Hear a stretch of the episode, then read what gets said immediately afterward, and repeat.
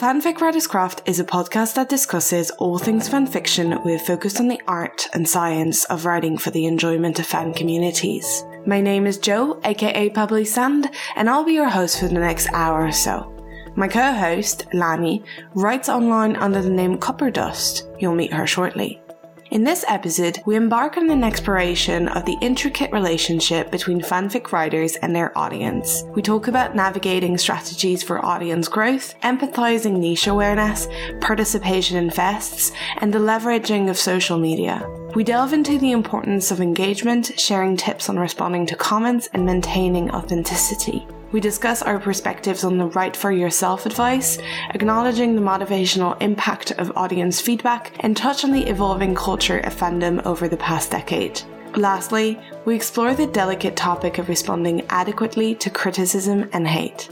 We hope you enjoy, but for now, buckle up, get yourself a nice cup of tea, and welcome to the Fanfic Writer's Craft.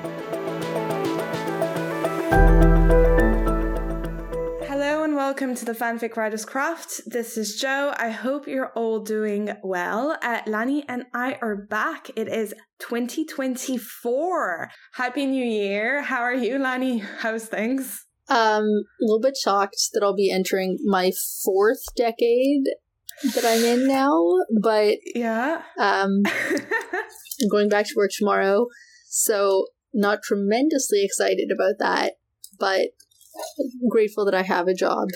True in this economy. in all of the economies. Yeah. I went back to France for Christmas and I am back in Ireland now.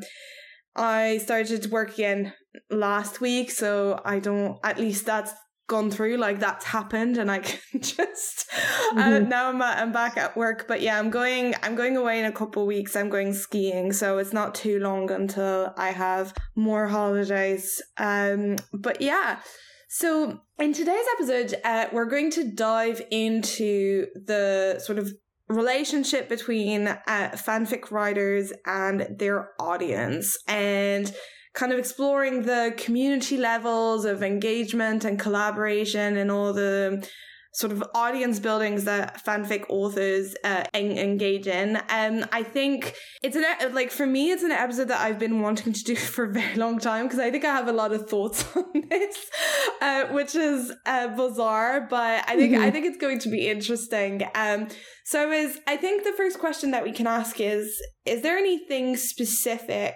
about the way that fanfic authors engage with their audiences, and is there something specific to fanfic in terms of the relationship between a writer and an audience? Because I personally think it's very, very different from the kind of relationship that you might have with your audience writing original fiction, and I was wondering, like, what are your thoughts on this? Yeah, I agree that it's completely different, and I mean, I think the main key point here is that because there's no gatekeeping structure, anybody can become a writer, and certainly anyone can become an audience member, and a lot of people play both roles.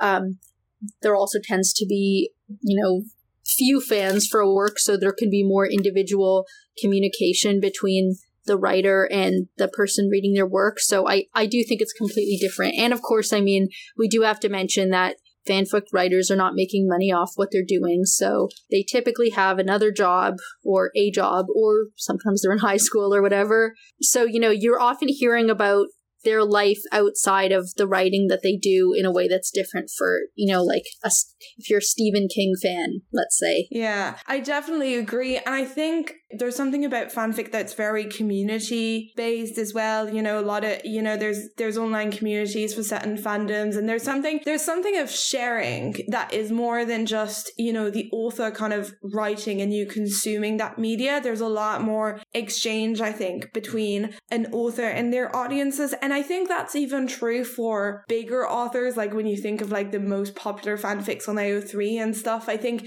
even for them, they'll have a Tumblr and they'll be writing posts, and sometimes they'll be answering Annons and stuff, which is a lot more accessible than, you know, maybe going to a, I don't know, talk with your favorite author where you can ask like one question and that's it. You know, I think even for bigger authors, there's something even more than that in terms of engagement, in terms of community engagement. Mm-hmm.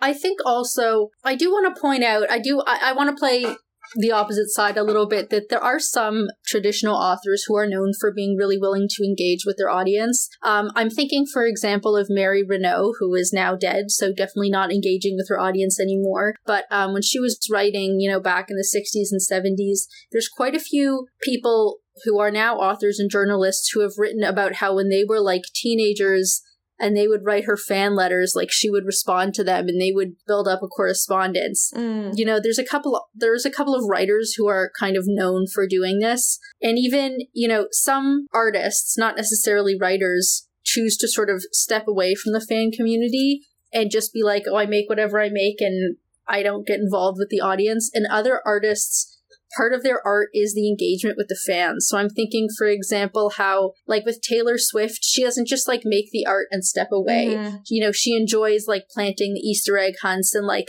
encouraging fans to look for clues and like leaving encrypted messages, which she knows people are going to sort of uncover gradually. So, you know, she's somebody who part of her art is like the way she engages with fans. Yeah, I think another person who's kind of different but who engages a lot I see with like his community is Neil Gaiman, who is on Tumblr all the time. Like, I don't know how he has time for it, but he's answering Annons like all the time, and I think it's quite charming to be willing to do that. But I do think it's kind of an outlier sort of situation, especially because, you know, a lot of it's on the internet and a lot of people also choose to not be on the internet. But I think, yeah, I think it is, some writers do that and some artists do that, but I do think it's maybe more rare in the realm of original fiction than it is in fan fiction. So I think one of the kind of very first topics that I wanted to talk about is, what are your thoughts on building an audience and how do you grow it? Because I think that's like the biggest question that people have in fandom is, how do I get people to look at my stuff? How do I get people to read my stuff? And how do you build an audience? I'm probably the wrong person to ask this question, but I think that it's sort of like the more you put in, the more you get out. But there's also an element of just luck and being in the right place at the right time. That's kind of beyond your control. I think that for me, I haven't been somebody who's as dedicated to building an audience as I am to just like building my stories and like whatever happens, happens. I guess I use Tumblr a little bit more like a scrapbook or like a notepad for me to like compile some things that I'm going to use. But I do think that if you want to really build an audience, then like the more you make yourself available to interact with them, the more people are going to appreciate it. And that means not just like answering comments, but it also means leaving comments on other people's work, you know, responding to other people, joining Discords, writing in response to prompts, participating in those like, you know, those festivals where people leave a prompt and then you write it and then later your identity is revealed. What do they call those again? See, I don't really do that stuff, so I can't even remember what it's called. But I see what you mean, yeah. But you know, they have those fests where you're like given a prompt, giving people gifts, accepting audience suggestions. Like all of those things are like ways, not only ways that a fan fiction writer builds an audience, but I mean, you can also see like influencers on social media, the way that they build their engagement by, for example, when they make a post, they ask a question of readers with the implication that you're going to leave a comment to answer, or they do giveaways and you have to, you know, tag your friends to enter the giveaway. I mean, like, it's a little more transparent when you see influencers do this, but it's functionally the same thing, right? Like, it's marketing. And it plays on the fact that people build parasocial relationships with artists that they're a fan of. And the more you sort of give in and build those parasocial relationships, the more devoted they'll be to coming back for more. I think if you have a small audience, those might not be parasocial relationships. Those might be actual relationships with people who actually know each other in a two-sided way. But as you build up, you know, a readership, it can start moving towards parasocial. So like for you and me, because we're actually speaking to each other, I would call that not a parasocial relationship, because I'm not like making up like a one-sided relationship with you. Yeah. But for people who are like listening to this podcast regularly but have not like spoken to us directly, yeah, they and for whom, you know, our voices have become like familiar voices. And I have this with like my favorite podcast, like that's the parasocial relationship. Yeah, I think you're right. And it's very interesting. I think that the phenomenon of parasocial relationships is very interesting. It's funny you mentioned your like influences and stuff, because my one of my good friends is a quite well-known travel influencer, and she's told me a bunch of stuff, and it's true that like she was like, I remember having this conversation with her where she was writing captions, like we'd been away and she was writing captions, and she was like, what do I ask as a question? And I was like, I don't know. And she was like, I need to ask a question, because if you ask a question then people respond to it. So I think that's very true. It's called the call to action. In like social media marketing, like when the person is finished watching your video or reading your post, like what do they have to do? Do they have to click to subscribe? Do they have to comment? Do they have to answer the question? Yeah, I think so for me, I think one of the things that I need to say, like to state sort of outright, is that I've never struggled to get eyes on my work. And I know that's something that a lot of people struggle with, and I don't think it has. I mean, yes, sure, if your fic is like littered with grammatical mistakes and it's unreadable, like physically unreadable, then you might have a problem getting eyes on your work. But generally speaking, I don't think it has a lot to do with talent. I think it's just, I think it is luck, and it depends on niches and on what you write and stuff. So I don't think just because you are struggling to build an audience doesn't mean that you're not talented. It can be just a combination of a lot of factors, a lot of those being luck as well. But I think, yeah, I think everything that you said helps. For me, like being in fests, posting for fests has always helped, especially if I was posting fics that I didn't think were going to be particularly of a popular ship or something. Like I remember I posted my Demas fic for a fest, and I think that did boost it a little bit more. Like it went a little bit outside of the core Demas fandom, which is quite small. Also, as you said, like posting on socials, I see a lot of people building an audience off of posting metas as well. So if that's something that you're interested in terms of like analyzing whatever it is, like is it a show, is it a book, or whatever it is that you are into, I think that's very interesting. Like I know I have someone on Tumblr who does Peaky Blinders metas, and I follow them just for that, but I know they have like fics and stuff that a lot of people read, and they, you know, that their audience kind of gravitates like that. Connecting with all the other writers, as you said, through Discord, Tumblr, and comments. I think if you want to build a community, it's also important to kind of invest yourself in the community. Now, if you don't care, like that's fine.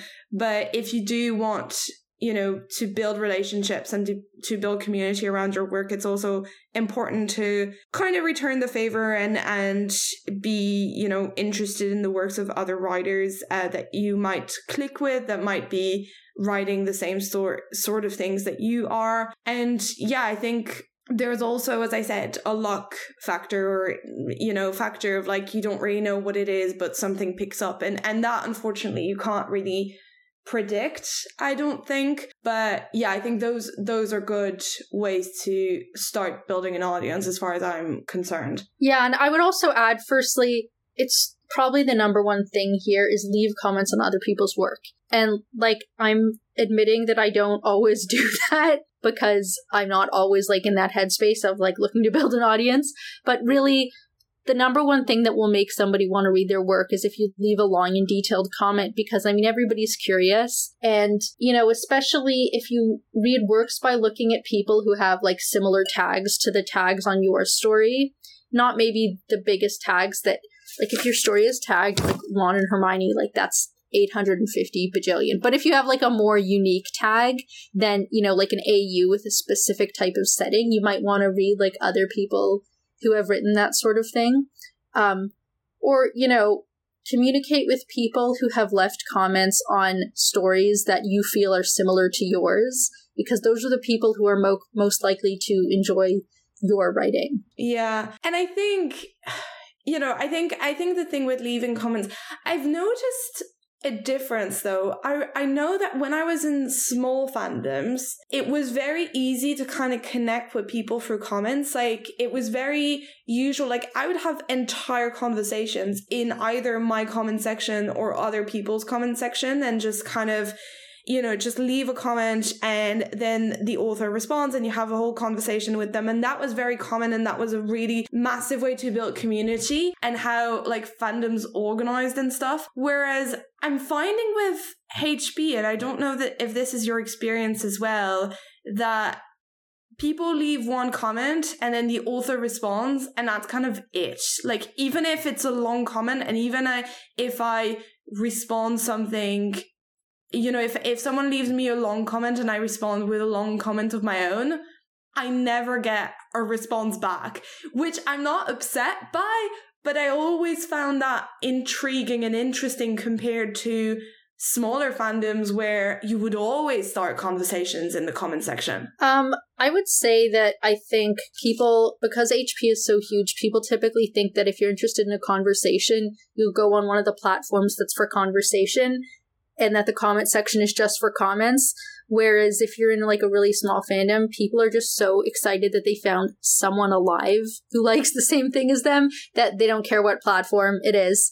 But it's like, yeah, there's people that I've like spoken to on Discord, and then I've also read their stories and left a comment. But when it comes to a long conversation, I'll go back to Discord. So I think that having been said, I have started long like multi-comment thread conversations with a person, not often, but usually if I like love their story, or sometimes people have asked me for feedback like constructively on theirs, and if they're okay with having it in the comment section, that's fine.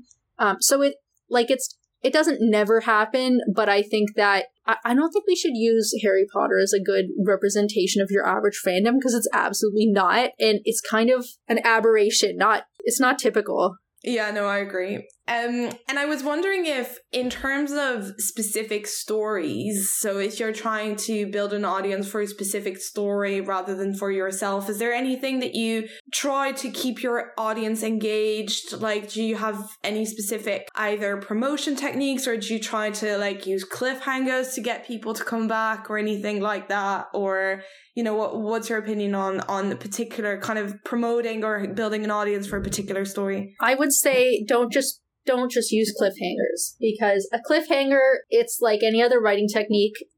Sometimes it makes sense, but you doing it all the time, I think it starts to feel a bit repetitive. Like, your pacing should not feel that repetitive, especially if there's a cliffhanger and then in the next chapter you resolve it within the first paragraph, then it just starts to feel a little bit cheap. So, I mean, look, I've done cliffhangers, but not on like every chapter of a story.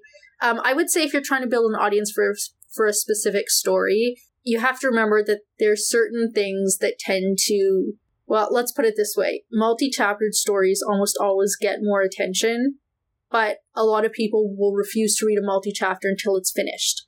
But you'll get a lot of attention because every time a new chapter comes out, you'll get some new comments.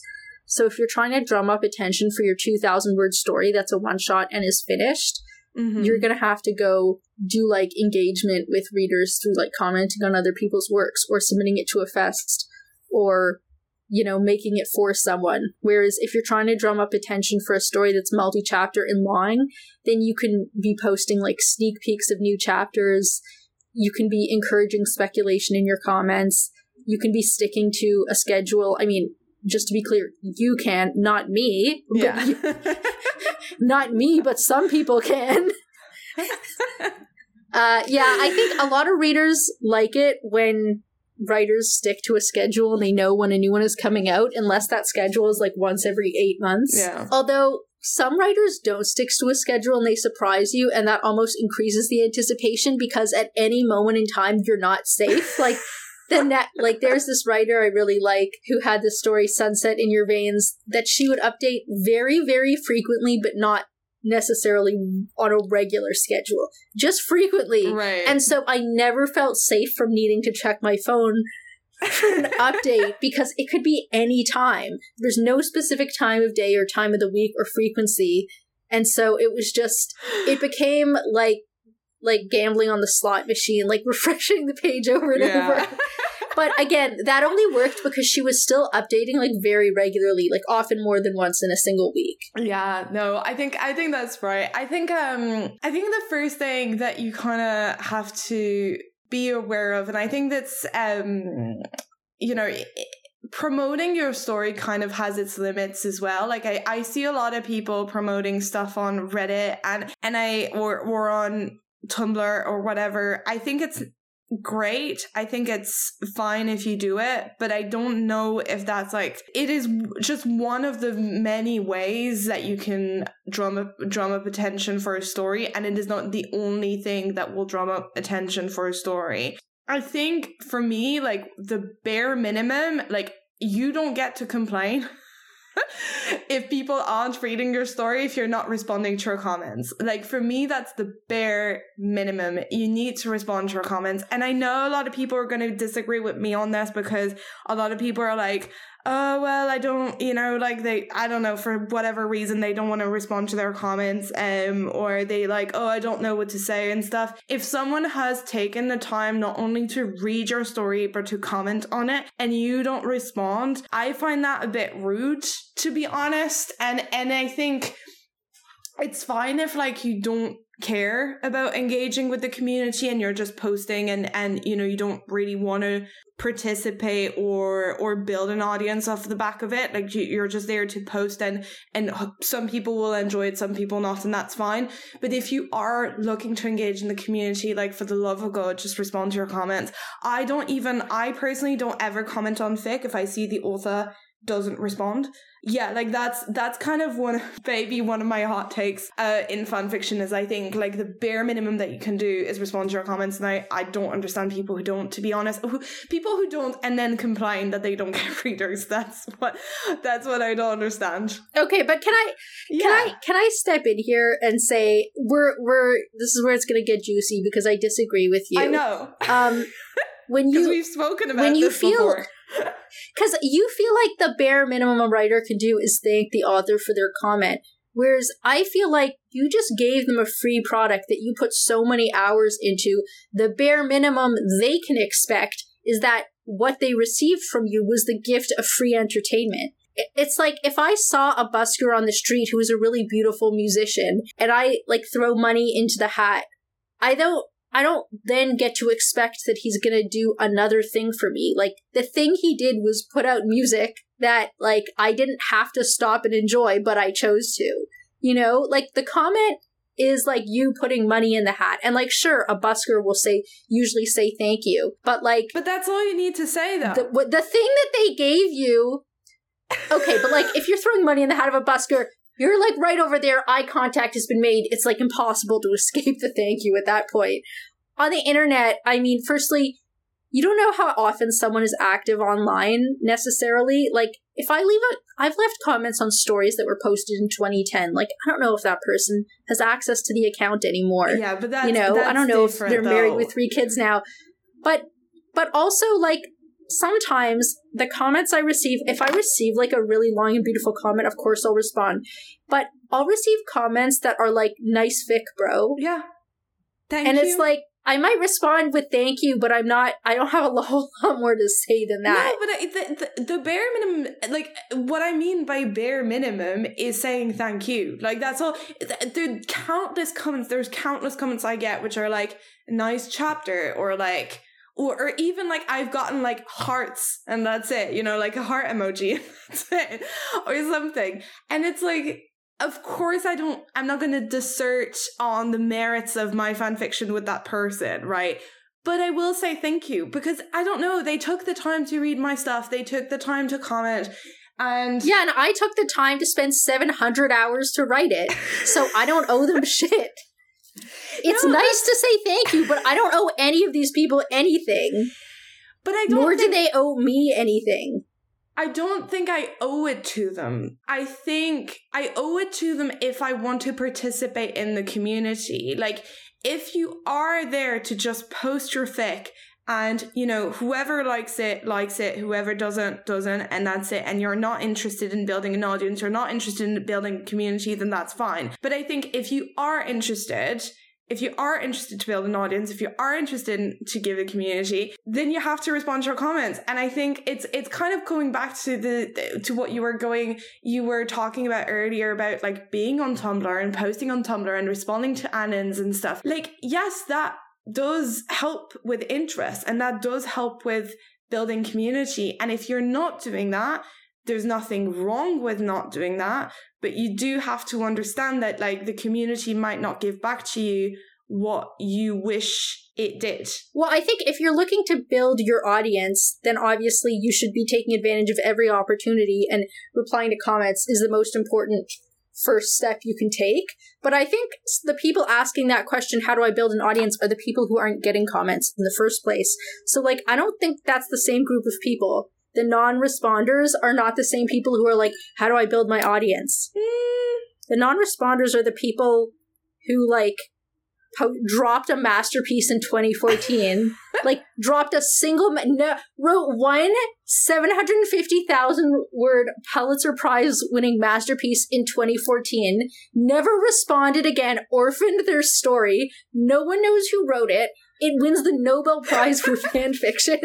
And everybody is like, there's a story called Sleeper in the Harry Potter fan fiction that literally is there. Orphaned, no one knows who wrote it. It has 800,000 comments. None of them have been replied to, or maybe they have been, but we don't know who the author is. Masterpiece, gone. No, but I think that's fair. Again, it really... If you want to be the... Like, what if you want your fan fictions to be like a Gatsby party? Right? Like, Gatsby does not thank you for coming. You should be thanking him because his mansion is giving you free champagne. The chances of you being Gatsby, though, are slim. Like, you have to accept the fact that, yes, there are people who drop masterpieces and just leave, and then their fic blows up, and, you know, you never know who wrote it or what. But generally speaking, you're not going, like... The chances are that you're not going to win a Nobel Prize for fan fiction. So if you do want to grow as an author, you do have to engage with people who read your stuff. And I think it's different when you look at like fic that have been written a while back in the past. Like, of course, you know, if something's been written in like 2013, I don't expect the author to be in their comments responding. Like, thank God. But I think if you're posting, even though some of us are, but yeah, even if I am sometimes, but I definitely there definitely has been, like, over the 15 plus years that I've been writing fan fiction, there's definitely been like chunks of times where I just wasn't writing and I wasn't online and I wasn't responding to my comments. I think, you know, if you're completely offline and it's been years since you've published something, like, people are not going to expect you to respond. But if you're posting as you go along, if you have a long fic, like, I don't know, I think it's nicer. I think it gives back to the community. I think I understand that a lot of people may have like specific circumstances, and if you have specific circumstances, and that's a different thing. Like, if you have, you know, if you have anxiety about replying to your comments or whatever, but generally speaking, I think it's just nicer. Like, I think it's just nicer to say, when someone says cool fic, bro, I'm like, thank you. And I think that's just nicer for the community. I'm sorry. Yeah, so I agree that it's a nice thing to do. I disagree with you that it's the bare minimum you could do, because I think the bare minimum you could do is not write free fiction and post it online. I think that's the minimum that you could do. So I think you've already gone above and beyond by contributing anything at all, right? The bare minimum you could do is be a lurker. Yeah, but then if you're not writing fan fiction, then you're not trying to grow your fic because you have no fic. Well,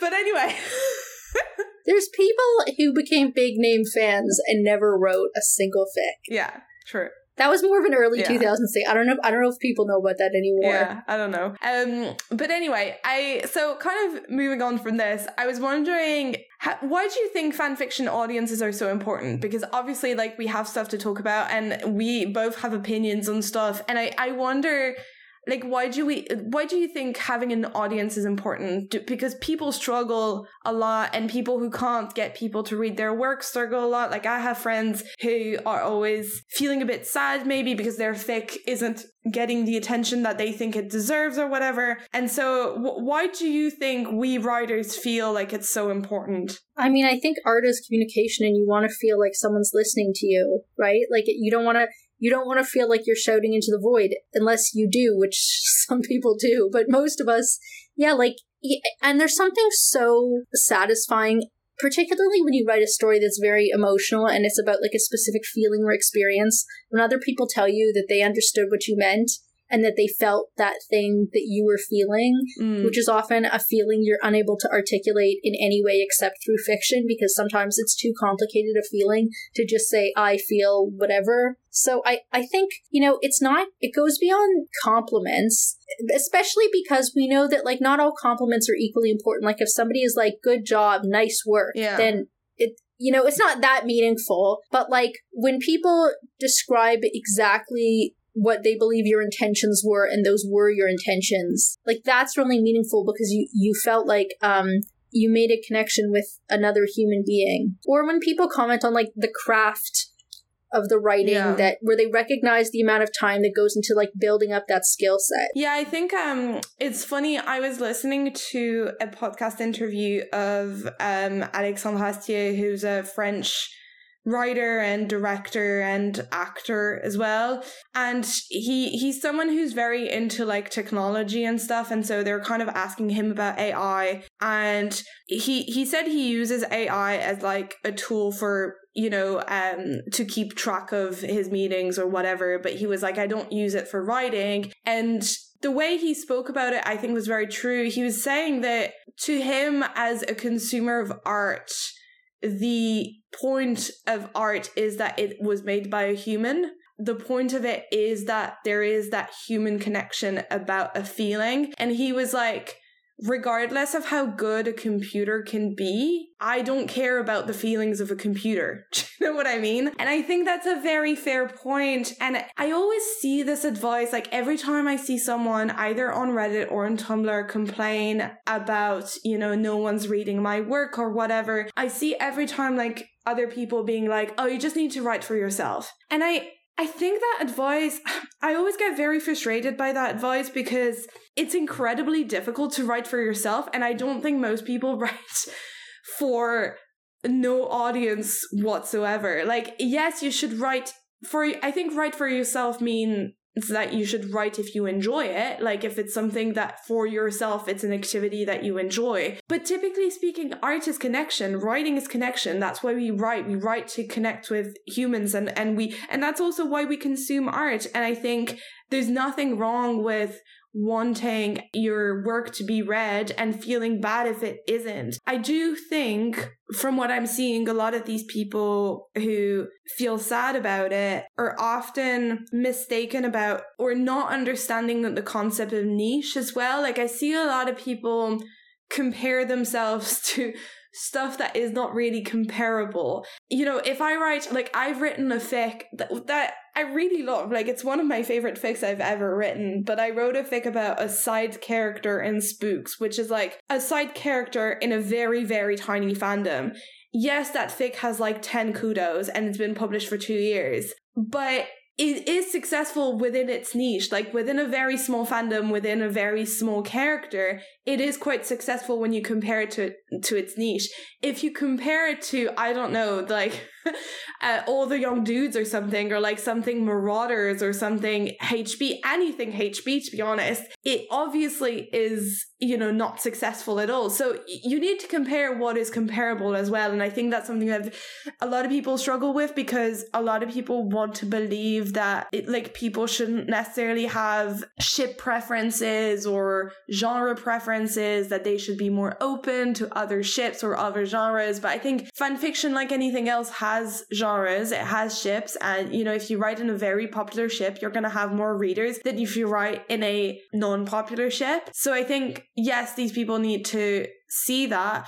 But it's also very natural and very understandable that you struggle, because art is connection and you want to connect. I would also point out that, like, there's a show called, a musical called Title of Show, kind of obscure, from 2007. It was on Off-Broadway, etc. And it's about the process of making art. And they have this song called Nine People's Favorite Thing. And it's about this idea of, like, would you rather be 9 people's favorite thing or 100 people's 9th favorite thing? Like, do you want something that's going to be mildly appealing to everyone, or do you want to make something that's going to be incredibly appealing to, like, 3 people? You know? And that's a personal choice that only you can make. And you can also, like, make one decision on one story and then make a different story where you've made the other decision, right? Like, you're allowed to move between these choices on different stories, but the more sort of weird and niche your story is, the more unique it is, but maybe the fewer people it's going to appeal to. But maybe those people are going to be the people who are the most, like, your people that you're going to connect to the most, more so than your kind of everybody likes it story. Yeah, definitely. And so do you take into account the audience when you write something? Is there, you know, either in terms of you're writing something because you think it's gonna, the audience is going to like it, or, you know, making accommodations for your readers? Is that something that you think about? How do I answer this? Okay, well, I think all art, you have to think about a hypothetical reader if you want it to be good art, because otherwise it's just you having thoughts. It's not really art until you make something that hypothetically could be consumed by another person. I think about what I think is artistically successful if a sophisticated person were to engage with my work. I don't think all that much about, is this going to be the most popular thing? Because I don't think that I'm drawn to writing something that would be the most popular thing. Like, I don't make accommodations to make my work appeal to everybody, but I do make accommodations to make my work accessible to people who are not literally me. So, for example, like in my story Merry Men, in order to make this story accessible for people who are not me, myself, and I,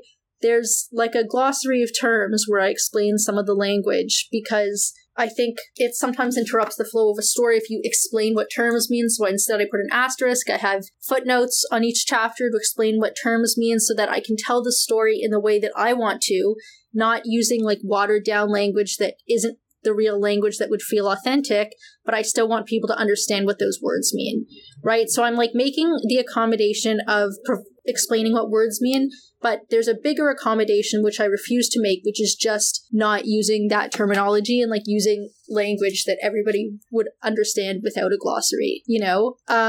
Sometimes I think if the pace is too slow to appeal to anyone, and then I'll make cuts and speed a scene up. But do I make accommodations to be super popular? Only in the sense that maybe sometimes I'll be like, the story's ready today, but I'm not going to post it today because I know today's not a day that people are going to be on AO3, or like maybe it's a better time of day to post at a different time, or I try to post on the weekend. But otherwise, I don't make a whole lot of accommodations. Like, and people have asked me, do you take requests? And I've said no, because I don't think I could write something on request if it didn't, like, even though obviously if I wrote something on request, I would have at least one like guaranteed reader, you know, the person who asked for it.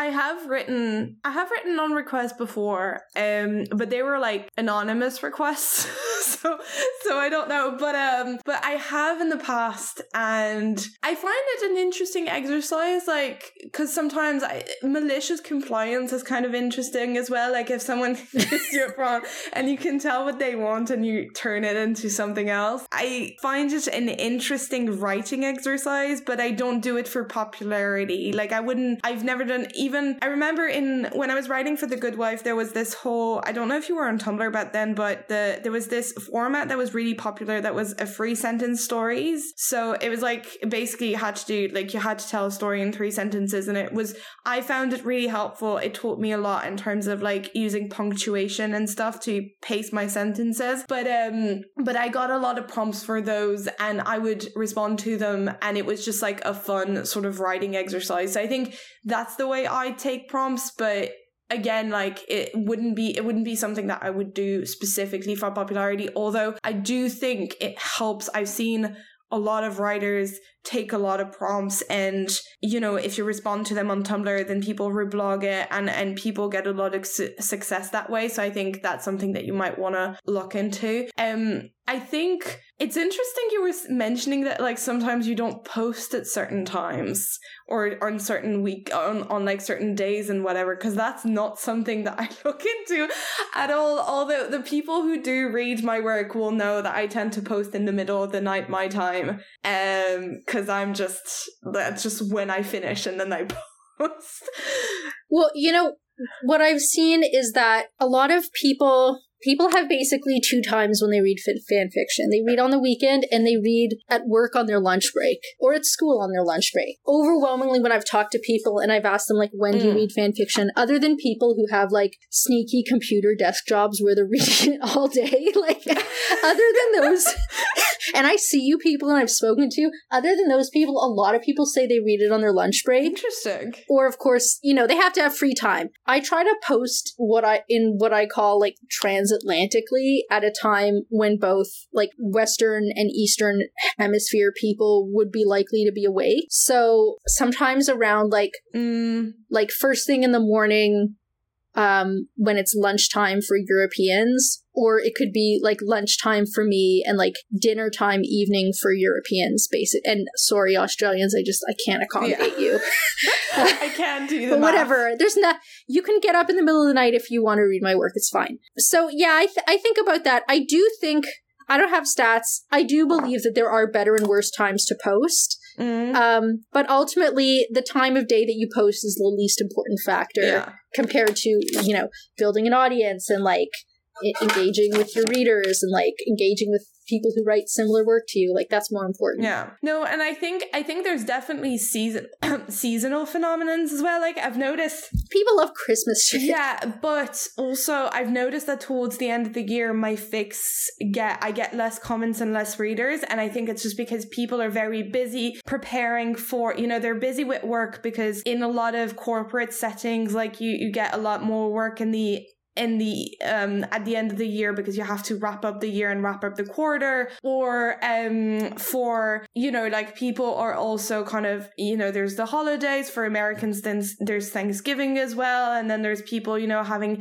to deal with their families and stuff. So I've noticed that, like, November and December are not particularly good times to post, generally speaking, but yeah, I think, look, I don't really make accommodations either, in the way that same thing, if, you know, if I use a term that I know is not going to be known by a lot of people, like when I wrote The Fault in Faulty Manufacturing, there was an Irish English lexicon kind of attached to it. So I do kind of make those accommodations a little bit. I don't really consider popularity as a factor. Like, I'm not writing a story thinking, oh, this is going to do well or this is going to be popular. First of all, because I'm quite bad at predicting what is or isn't going to be popular. But also I have to say that it's a bit rich of me to say that, and to say that I don't try and write things that are popular, or that I don't, you know, look at popularity, because I'm, again, someone who's never struggled. Like, I was 13 writing, like, the shittiest fic that you can ever imagine,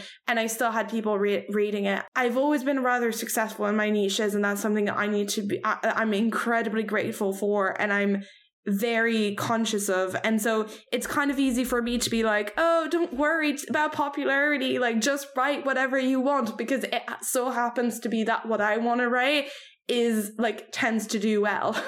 I would also say, like, you can't write what people want, because people don't know what they want until they find it. So if you're writing a wildly creative original story, the whole point is that people love it because they couldn't have thought of it themselves, and that means you have to think of something that nobody asked for, right? So think of it that way. If you're writing something that people have asked for, that means they thought of it first, which means it's not going to be one of those, oh my god, I could never have imagined this stories.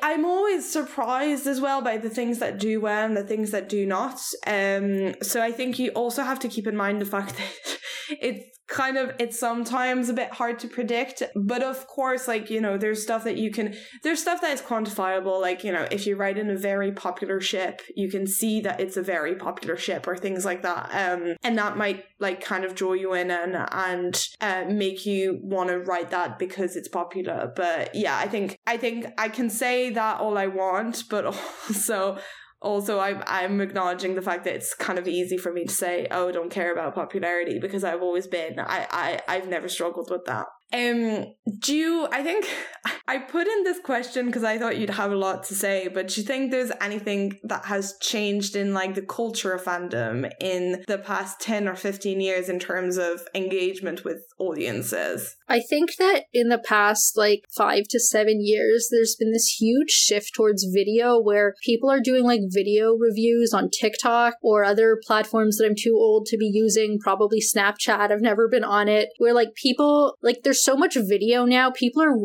making recommendation videos. People are talking about fan fictions on video, and like that never used to exist. And I think just in general, like the media have changed for sure. Like it used to be really just a text-based thing, and then there was a while in the 2000s where like having like chapter heading art or whatever was really popular, but now like even that has sort of become subservient to video. So I would say that like, you know, it's different demographics, right? Like the TikTok crowd is probably younger, probably not going to be as interested in the sort of thing that I write. If you're but just note that the probably using multimedia like images, video, and so forth can get you a whole new audience, but you might also want to consider like the age of that audience and whether that's the right audience for your story. I think people are less embarrassed about it too. Like it used to be like you had to keep it a secret, and now it's like less embarrassing, you know? Yeah, which I think is cool. Like I think we've talked about it before, and I'm very happy that, you know, even though I'm not there yet, I'm very happy that a lot of people are more kind of open about talking about fanfic with their face, you know, attached to those recommendations and doing videos on TikTok and stuff. Have you ever been aware of like your fics being mentioned on TikTok? No, because I don't know like how you would find that stuff. I mean, with video, it's so hard to like, you can't like search videos for keywords or whatever unless people tag things, which a lot of the time they don't. So I don't know how I would find it other than randomly stumbling across it. I mean, to my amount, like nobody's told me about it being recommended there. I've seen my stories recommended on like other websites that are more for people my age, but I've never found out anyone wrecked me on like TikTok, but I know it's a thing that happens to lots of stories. Yeah, I've had it a couple of times, and I found it through, I found it through the algorithm, because I am on like Harry Potter TikTok, so these things just kind of come at me, and it's such a strange and wonderful feeling to have like suddenly a video of someone talking about your fic. And I remember like my heart was like hammering the first time it happened, because I was like, oh my god, there's like a real person who's like talking about my fic. So that was the best feeling ever. But funnily enough, like the people who were doing those recommendations on TikTok were around my age. Like they looked in like their late 20s, early 30s. There are people who are older on TikTok as well, so I think for me the thing that I've kind of noticed, and you definitely see that in, you know, we kind of have touched on it at the top of the show, but the sort of influencerization of fanfic, I think it's something that like was probably the case in bigger fandoms like Potter anyway, but I'm seeing kind of touch other smaller fandoms now where fanfic writers are almost considered to be content creators, and they're kind of talking about their fics as like content and interacting with the audience as though they were creating content, and the audience kind of expects that as well. Like, you know, people expecting schedules, people expecting and we're going to come to that in a minute, expecting you to take criticism and say nothing, like all that stuff. And I think it was probably always the case in big fandoms like Potter, where you had like big name fans and all that stuff, but I think it's kind of permeating even smaller fandoms now. I'm definitely seeing it in like Peaky Blinders, and I'm definitely seeing it in other fandoms, of this sort of idea that, you know, fanfic writers are kind of almost not really influencers, but almost influencers. And kind of, I've noticed this as well. And I've noticed this in my annons, even like people coming to them with like questions about their lives, like not question about their fakes, but like, how do you deal with X or whatever? And I find that the parasocial, like everything is parasocial now. Everybody thinks they know everyone that they've never met. And I think it's a very interesting phenomenon. I definitely think it's always been the case, like to a certain extent, because I think that's kind of the nature of the internet. But I am seeing it more in the past few years, I think, and especially since I came back into fandom in 2020. Yeah, I mean, I think anyone who's trying to get attention on the internet in some ways as an artist or as a troll, you know, or as whatever they are, as a business person, in some ways, you all have to become influencers because, again, what you're doing is marketing, and marketing techniques that work are techniques that work, and then you kind of see them naturally through sort of natural selection, the techniques that are most effective spread, and then that's why you kind of hear fanfic writers starting to sound like YouTubers, who sound like Instagram fitness influencers, who sound like knitting influencers, who sound like, you know, like even, you know, people who are like right-wing trolls will still learn how to use clickbait headlines in the same way as like people who want to sell you diet pills, and in the same way as people who want to get attention to their posts on Tumblr. Like these techniques tend to like spread and generalize. And I mean, like, again, it's up to you, like to what extent you want to be part of that. Mm. And so I think the last thing that I wanted to talk about, and I will try and not talk too much because I have a lot of opinions about this, is the topic of criticism and to a certain extent hate as well, but criticism first.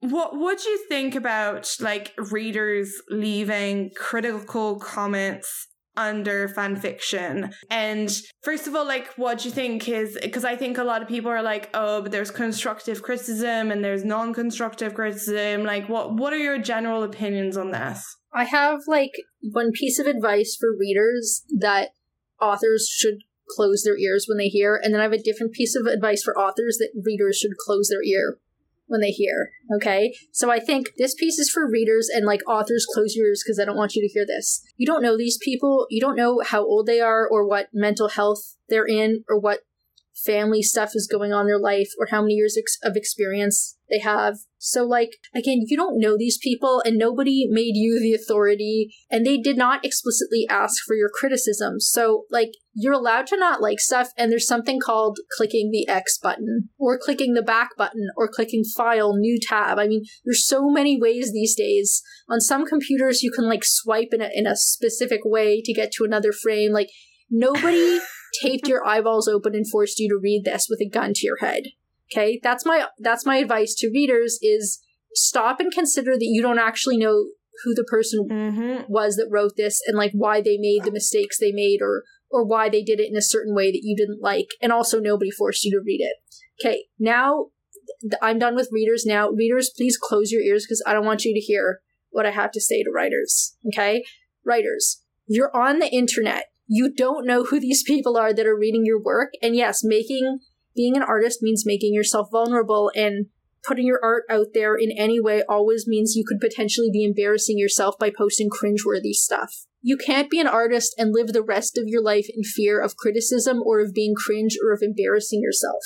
Okay, so like, either you want to be an artist or you don't, but if you're going to be an artist, you're going to have to get used to the fact that some people are going to give you criticism. And even more horribly enough, some people who give you rude criticism are also right.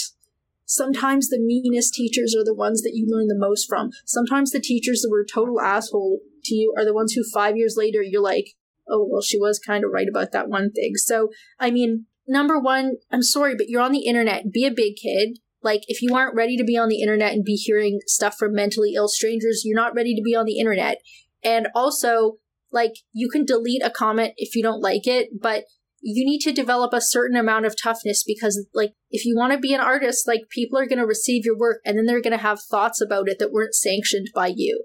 Okay, that's over, readers. You can uncover your ears now. I think I agree with the readers part. I agree with the author part, with the caveat that I think it's different when you're writing fanfic. I think there's a very different dynamic, because I think the thing about like having to, you know, being on the internet and having to withstand criticism and having to be the big guy and stuff and kind of, you know, learning to tolerate criticism on your art. I agree that this is an important skill, but I also think that like it's a skill that you should develop if your goal is to either be a professional artist or, you know, someone who takes this seriously, or, you know, someone that does original work. I think there's a very real difference between authors of fanfic complaining about criticism in their comments and authors of original fiction complaining about reviews on Goodreads.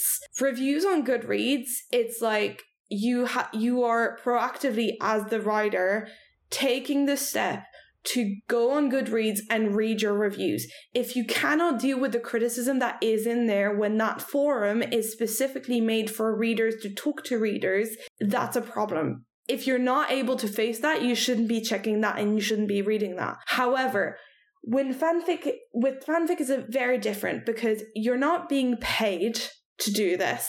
So I'm not being paid as a writer. I'm not being paid to deal with people's stupid reviews, and I think that would definitely change my perspective if I was doing this as like part of, you know, reviews on original work. And secondly, I think also with fanfic, like the comments that you get are directly going into the author's inbox. They're directly meant for the author. And sure, you can like deactivate your notifications, and I personally have, but generally speaking, they're comments, they're not reviews. And I think there's a very real difference with that. So I think saying to writers that, oh, they need to just deal with the fact that they're publishing and work on the internet is not necessarily accurate, because again, it's a little bit of a different thing. They're doing it for free. They're there. They're kind. They're putting work out there for you, and these people are shitting on it. And I think that's just rude. Like, it's one of the things that gets me riled up the most. Okay, but Jo, it might be, I'm not saying it isn't rude. I'm saying that who is going to protect you from the reality that when you go online, there are strangers who don't know you, and many of them, the ones who do these things, have mental issues going on, they have mental health issues, or they're very young, or there's something going on in their life, or you're just misreading their tone, or they're misreading their tone, and like I'm saying... Or they're just dickheads as well. Like... For your own mental health, I am telling you that you need to be anti-fragile, not because what other people do isn't wrong, but because it is inevitable, and I want you to be ready for it to happen. It shouldn't happen, but it is guaranteed to happen, so you have to be ready for it. That's what I'm saying. Oh yeah, I think you have to be ready for it. I just don't think you have to tolerate it. But I mean, you have a delete button. You can delete comments you don't like. Yeah, and I think, you know, a lot of people do that. I personally reply because I think I prefer to reply, but a lot of people delete those comments. A lot of people just ignore them. Like, many people have different ways to deal with these. And I think you should be prepared for the fact that they exist, but I also think they shouldn't exist. I understand certain people might have like a mental health issue and stuff that makes them, you know, obviously post this, and I'm really sorry that they do. But at the same time, I have encountered comments from people who did not exhibit mental health issues and are just trying to be mean. And I think that is... not necessarily the majority, of course, but it is a sizable chunk. And a lot of people who are just entitled and think that sharing their, you know, great opinion about somebody else's fic is the most important thing that they can do with their time. And I think I do want to leave open the fact that some people are able to leave constructive criticism, and I think that's a great gift. I just think it's few and far between, and personally I have encountered it and I have received criticism that I thought was genuine and useful, but it was it's kind of the 1%. And I think if you're a reader and you're typing your little review and you're about to hit send, ask yourself if you're in the top 1% of humans and try and come to a reasonable conclusion that, like, do you think your opinion is that important? And who do you think you are to leave that kind of comment on someone who wrote a fic for you for free? That's just kind of what I think. I also think that, like, yes, authors generally should build a thicker skin and should, you know, not get hurt by reviews and not take them personally. But I think it's very easy to say that, and for a lot of people it's hard to do that. And I don't think fan fiction is a place where you should be exposed to that kind of thing, like, especially if it's your hobby and especially if you're doing it for free. Personally, I just don't think that's right, and that's why I respond to those comments, especially the rude ones, because I don't think that behavior should go unchecked. Can I make a suggestion though, because I received hate on the internet on fan fiction as well as on other stuff.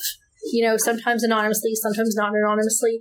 And I do not agree about responding, because people who are trying to be gratuitously mean, what they want from you is a reaction. They want to know that they got under your skin. They want to know that you read their comment and you were hurt by it. And if you, even though you may think you have the wittiest, most clever clapback that everybody is going to be laughing, you have like a Winston Churchill, like, you know, you're hideous and I'll be sober in the morning level clapback, you're still giving them attention and you're validating their expectation that you read their comment. Whereas if you receive their comment and never reply to it or respond or condemn it in any way, they're left with the impression that they yelled into the void and nobody heard them, which is not giving them the reaction that they wanted, which was your attention. So I believe the worst punishment you can do to a person who leaves a nasty comment is not even acknowledging that it ever happened and in no way arguing with it or leaving them, you know, a clap back or something, because I want them to believe that I didn't even see it. And that's the worst thing in the world, because what they wanted more than anything was a reaction. So I don't think it's a good idea to give nasty people a reaction, because that it's like you're feeding the trolls, you're providing narcissistic supply. Like, you need to cut off the narcissistic supply and they'll leave you alone because you aren't giving them what they want. I think that that's a debate for another episode and honestly for a conversation that goes beyond fan fiction. I disagree with that. I have my reasons. I think this behavior is allowed to perpetuate because no one responds and because the general advice is to not respond and take the high road and not engage with these people. And I think the issue is that you would probably respond to this if it happened in real life, but because it's the internet, we let people just spew hate, and that's beyond fan fiction. Like, that's not... There's a difference as well between just like hate and critical comments. Critical comments is like, it's not nice, but it's fine. And there's hate, there's insults and stuff, which are not fine. But I think to both of these, if it's a behavior that you wish didn't exist on the internet, I don't want to sound preachy and I don't want to make people, you know, feel bad if they don't feel like engaging. And I don't want to, you know, sound like, you know, you absolutely need to respond. Like, that's not what I'm trying to say. What I'm trying to say is I personally respond because it's the kind of behavior that I don't think should be tolerated.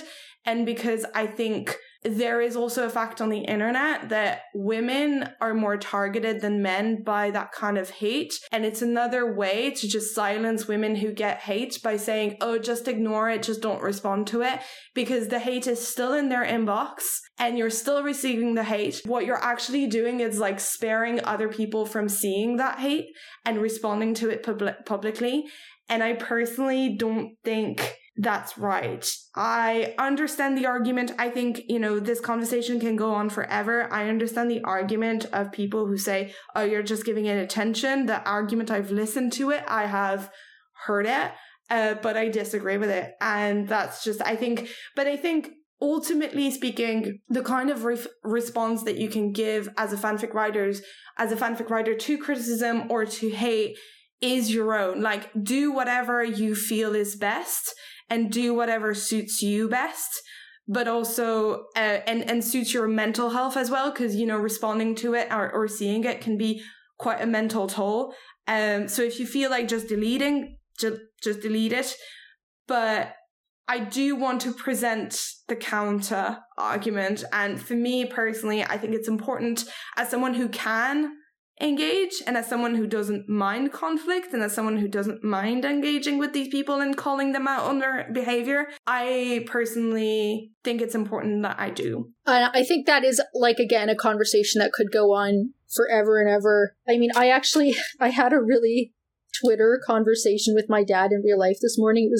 I almost burst out laughing because the kind of engagement that usually happens on Twitter happened in real life. So he had bought this vase of purple and orange tulips. And I said, I really like that color combination. And he replied, oh, so you hate pastels? And I was like, are we on Twitter right now? Like that? That was such a perfect example of an internet interaction, and you just did it in real life. I was like, that is so amazing that happened in real life. That was like every internet interaction that's ever happened when a person pleasantly says that they like something. Yeah. Okay, anyway, we're going to wrap up. So do you have any recommendations this week?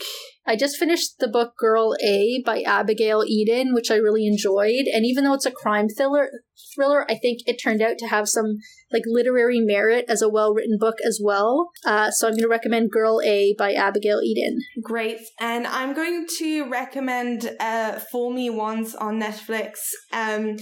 I devoured. It's a miniseries that's set in the UK. I devoured it, and it's on the basis of a Harlan Coben novel, which I used to read a lot of his novels, and I really like him, and he's got such a distinctive style for what is basically an airport novel, but for some reason he's got a very distinct vibe, and I really like him as an author, and the series is very good, so you should watch it. Oh, can I make another recommendation as well? Yes. Two more Netflix recommendations. Number one is the film Society of the Snow, which is based on the 1972 plane crash in the Andes. I was really excited for that because I read the book that it's based on. And the other show that I really enjoyed was I think it's a British show called Bodies on Netflix. It's like a sci-fi that I really enjoyed. Ooh, did you like that? Because I didn't like it. I liked the first half, and then I felt like it kind of went off the track. You know, I liked some of the timelines more than others. Yeah, me too. But yeah, you should watch it and let us know what you think. Okay, Lani, where can we find you online? I remain at copper_dust on AO3 and on Tumblr. And I am pebblysand on AO3 and Tumblr. If you want to find the podcast, if you have any feedback, suggestions, or suggestions for topics for next episodes, our ask box is open. You can find us on Tumblr at thefanficwriterscraft.tumblr.com. And if you want to help finance the podcast, you can head to co-v/thefanficwriterscraft. Any donations will help us pay for our hosting fees. Thank you. Bye. Bye.